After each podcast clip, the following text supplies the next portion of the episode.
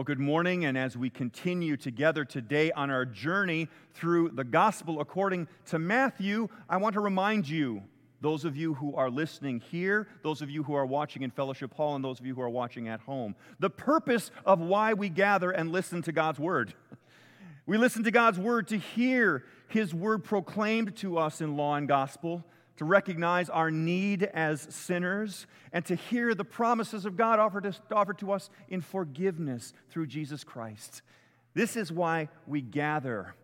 And this is why, as we have been diving into the gospel according to Luke, or excuse me, according to Matthew, over the course of this summertime, we have been continuing to see a revelation of who Jesus is.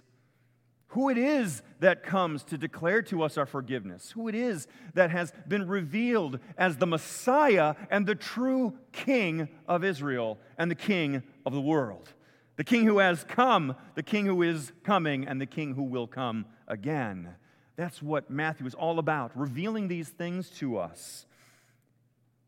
But not only that, as we have been working our way through and seeing this revelation of who Jesus is as Messiah and King, we are also then learning just what kind of king he is and what kind of kingdom he is establishing. And today especially, we are going to hear from our Lord and Savior Jesus as he shares with us powerful words from a passage in the Gospel of Matthew, chapter eighteen. And if you have your Bibles with you this morning, I invite you right away, open up to the Gospel according to Matthew, chapter eighteen. We're going to begin right at the very beginning of this chapter. This is an important passage of Scripture because it is both very revealing and often very misunderstood. I would hope that today, as we listen to the Lord, He will help to bring clarity to us and remind us of who He is. So let's begin reading together in Matthew chapter eighteen, starting at verse one. At that time, the disciples came to Jesus and asked, "Who then is the greatest in the kingdom of heaven?" Jesus called a little child to him and placed the child among them. And he said, "Truly I tell you, unless you change and become like little children, you will never enter the kingdom of heaven. Therefore, whoever takes the lowly position of this child is the greatest in the kingdom of heaven. And whoever welcomes one such child in my name welcomes me." Let's pause right there. Who is the greatest? It's a question that we ask all the time, constantly, as we sort things out. Let me give you some examples and see if you can play along with me. Who is the greatest quarterback of all time, Tom Brady or Joe Montana? You don't have to answer, but you can think about it. Who is the greatest classical composer of all time, Beethoven or Mozart? Who is the greatest prize fighter of all time, Mike Tyson or Muhammad Ali?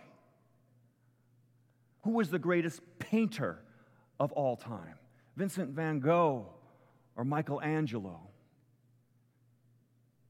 Or who is the greatest N B A player of all time, and why is it Michael Jordan? We ask these kind of questions all the time, right? We're sorting it out. We've got our different preferences and opinions about who and why, but we sort these things out in our minds. We size each other up. We size up those people who we idolize, those who we look up to, in whatever field it is that they may be working in or playing in. It's a natural thing. And so when the question is asked, who is the greatest in the kingdom? There's only one answer that should pop into any of our heads. The King! Jesus, right? I mean, is there any other answer to this question, really? Who is the greatest in the kingdom, Jesus? Well, the King is the greatest in the kingdom, and Jesus is the King. And he could have ended the lesson right there and just said, "Hey, you're looking at him, end of story, thus endeth the lesson, let's move on." But of course, Jesus doesn't. because Jesus is revealing a very different kind of kingdom. A kingdom that looks nothing like the kingdoms that we are so drawn to or that we so often observe throughout history or even in the present day. Who is the greatest in the kingdom, Jesus? And Jesus says, uh, hey, little boy, come here. Might have been a little girl. Come here. Come sit on my lap. Here they are, a child. Makes absolutely no sense. I've got some new neighbors. They've only been in our neighborhood for a little over a year now, and they've got four little boys, eleven, ten, nine, and seven. And their names are Hanad, Hamza, Samir, and Harun. And as you might have guessed, they're not from the United States originally. They're from Kenya. Four full of energy little boys. And like any wise father, our next-door neighbor bought them a basketball hoop, stuck it out in their driveway, lowered the height down, to give these boys something to do. And as I sat and watched them, they have no idea what to do. They've got a basketball, they've got lots of energy, and they hurl and fling that basketball up at that hoop randomly, haphazardly, with virtually no chance of it actually going into the hoop. I observed this for a while. And then I thought, here's an opportunity to get to know the boys. So I went out, stopped over, said, hi, guys. They immediately kind of looked at me like any young boys would look at the new neighbor who's coming over. I just said, hey, I see you got a new basketball hoop. That's super cool. Well, that's all it took. Oh, yes, yes, we got a new hoop. Well, hey, can I can I show you? So I, I took that basketball, got off in my position, set up for the best set shot that I could make. Why? Because this body don't jump.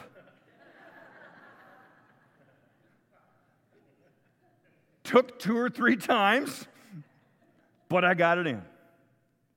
And went over to another corner and shot another one and got that one in. Now they're amazed. Now they want to show me how they can do it. They want to learn how they can do it. And now the fun begins.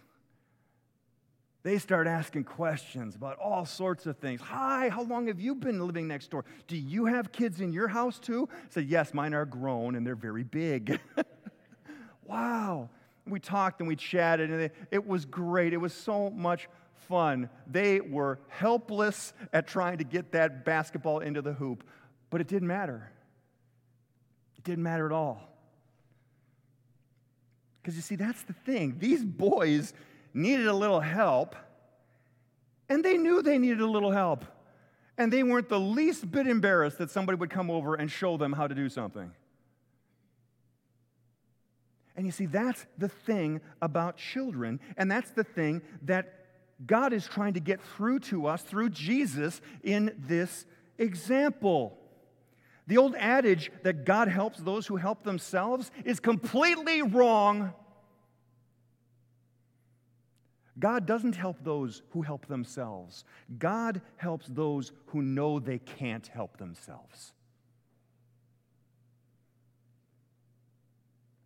When it comes to things of the Spirit, when it comes to things of being a part of God's kingdom that He desires all to be a part of, when it comes to dealing with our sin and our brokenness, God understands something that sometimes we so often fail to understand ourselves, which is you can't help yourself.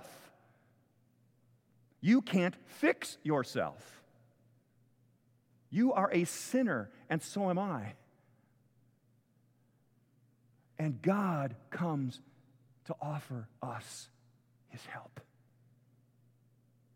And not just any help, but the best help, the only help we need. Jesus Himself, given for us and revealed to us.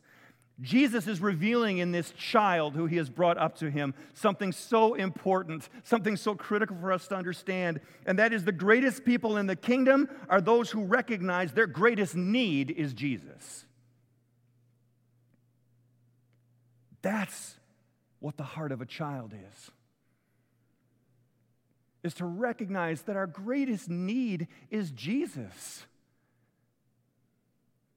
And by Jesus taking a child and elevating a child into that stature, he's also saying something else. Because you see, children were not those people of stature.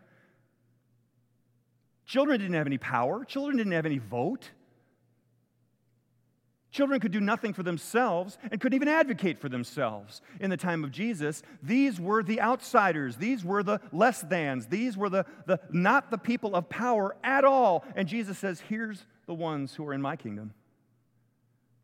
They're like these little children. And if you want to be a part of this kingdom, become like one of them. Such a powerful, powerful message. But Jesus isn't done yet.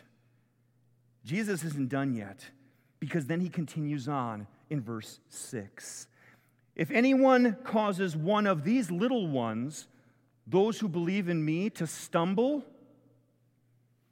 it would be better for them to have a large millstone hung around their neck and to be drowned in the depths of the sea. Woe to the world because of the things that cause people to stumble. Such things must come, but woe to the person through whom they come.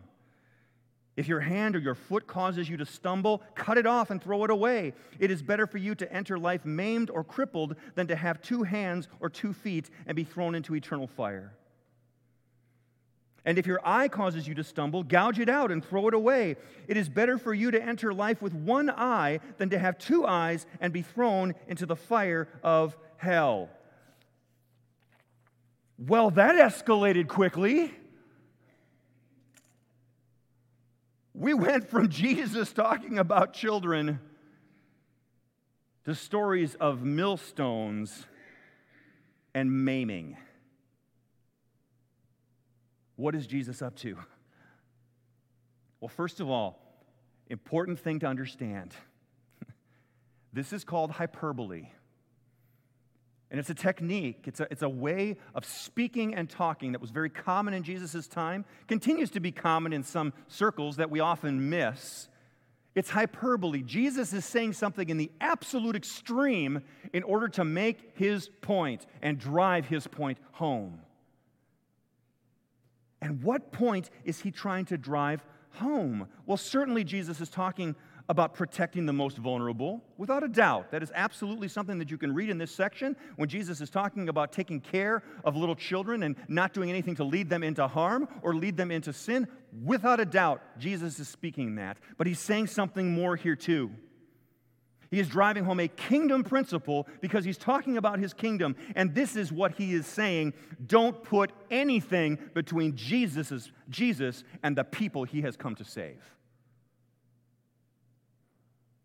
Do not put anything between Jesus and the people he has come to save. The term that's used here is, is a stumbling block. There are tripping hazards that we have in our own lives, and there are tripping hazards that we sometimes put in front of other people to trip them up. Sometimes we do it unintentionally. Sometimes we do it very purposely. And there were a group of people in the time of Jesus who did this all the time. And we've talked about them before. And even though Jesus isn't specifically talking about them here, he definitely knows they're around, and he definitely knows their tendencies and their influence. This is the Pharisees. The Pharisees who were the religious rule keepers. The religious rule keepers. And these religious rule keepers were always trying to find ways to trip up Jesus. If you've been following along in this sermon series, you've heard them try. When Jesus is out there with his disciples, and they're walking along on the fields of wheat and, and grabbing wheat out of the fields, and the, the, the Pharisees are the first ones to look at it and go, oh, no, no, no, no, no, you're breaking the rules. You're breaking the rules. Be like us. Don't break the righteousness rules. Oh, how come your, your disciples don't wash their hands before they eat ceremonially like the rest of us do, Jesus? You know, that's wrong. They should be doing this. And if they're not doing this, then they're not doing it right. Throwing religious rules in front of people to trip them up. And the thing is this, the very rules that they put in place to be considered righteous were the biggest barriers to God's grace and salvation being received by God's people. See, this is a way of sorting people out to define who's going to be in and who's going to be out. And those who throw out the tripping hazards love to do this. You think about it as a race. If you were running along in a race and you're, you're, you're neck and neck with the person next to you and you throw something in front of them so that you can look back and go, ah, see? See, they weren't as good as I am.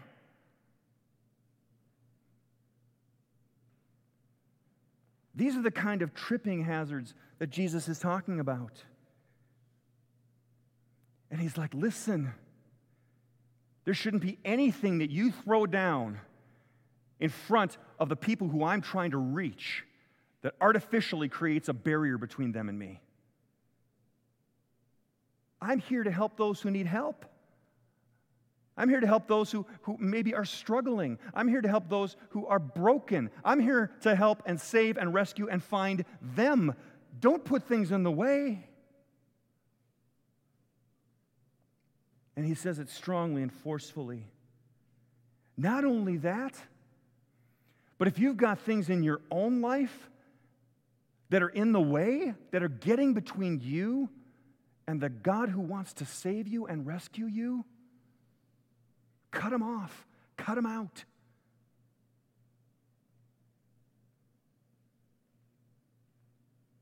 That's why Jesus is using such strong language. Because this is really important.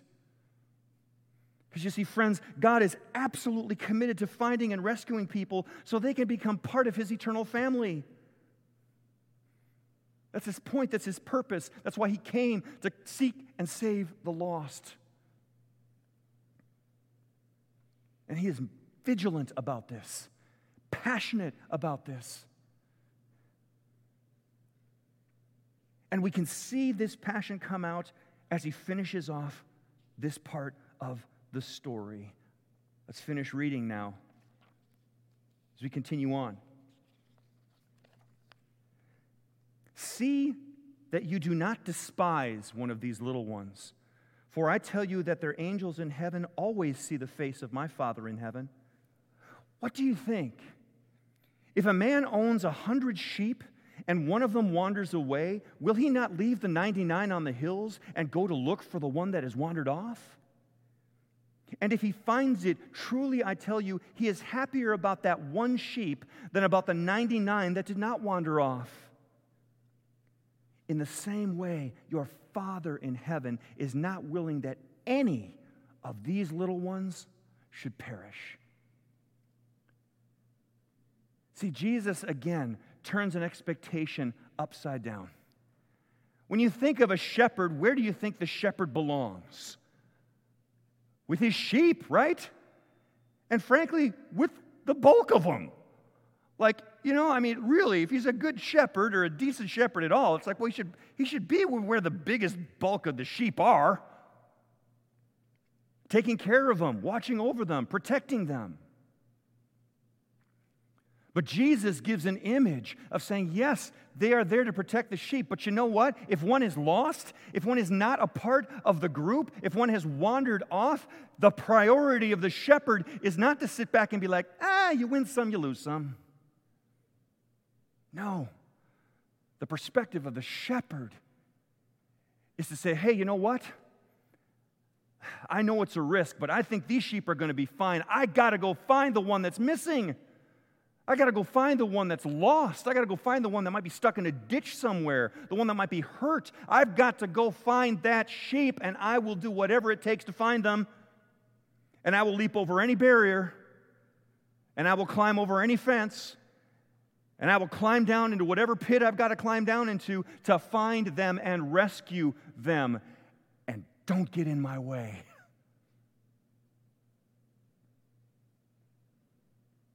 Because I want to find them. And when I find them, I want to rescue them. And I'm going to celebrate that I found them and bring them back into the fold. Friends, Jesus is defining an attitude and a posture for his kingdom. Jesus is not on the inside keeping others out. He's on the outside bringing others in.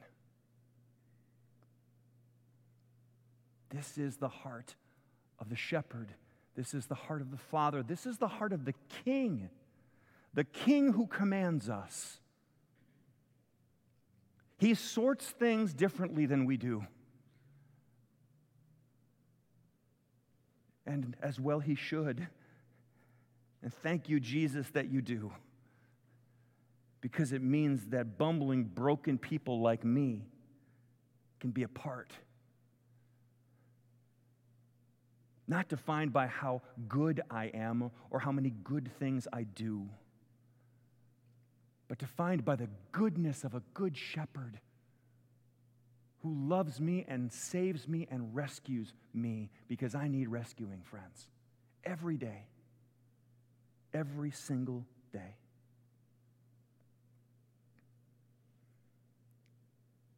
So the question that remains is, what kind of church are we going to be? Are we going to be a church of insiders, hoping those people figure it out and find their way in?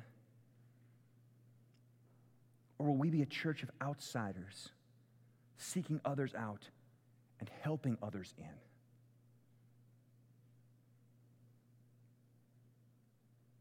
See, I believe that what God has done throughout the ages in this church, through shepherds who go way back, and through people whom you have known, some of whom have gone on to their eternal reward, is shaping a community of grace, of people who recognize their own brokenness and are willing to do whatever it takes to clear the barriers out of the way so that the lost sheep can be found and can be brought home. That's the kind of king that we serve. It's the kind of kingdom that he is forming. It's the one that he invites us to be in. And I trust and believe by the work of the Holy Spirit, he is shaping that in you as he shapes that in me. In a world that is so interested in sorting people into their categories of in and out and loved and hated, we have a Father who just wants us to be his children and wants every one of them to be welcomed into his kingdom and into his forgiveness and into his grace and into his eternal life. That's our mission.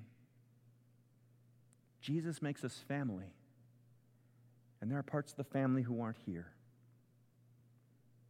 You know who they are. Some of them are children of your own whom you have ached over that they're not here. God hears you. God knows them. And he is out searching for them. Trust in his promise. Don't let anything get in the way of Jesus and the people who he wants to save, because that includes you, who he has come to save and make his own. Let's pray. Heavenly Father, you have called us into a life, and you have called us into a family. And just by nature of your Son, Jesus, who teaches us to pray out to you with the words, "Our Father, Lord," we know that this family is good. And it's not good because of any of us children. And it's not great because some of us are, are great at what we do or great at following you. No, it is only great because of your great love. It is only great because you take broken people and make them whole.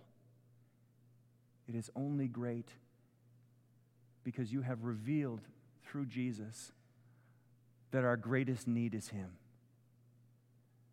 May we always have a childlike faith. May we always be your people, Lord, looking for the broken and the marginalized and those who feel like they're on the outside, to speak those words of grace and welcome that only you can speak, Jesus, which is to say, no, you are my beloved. You are the one who I died for. You are the one who I make room for. You are the one that I seek to bring into this family. Thank you, Jesus, for that reminder today, for the hope that we live into. We pray these things, Jesus, in your name. Amen.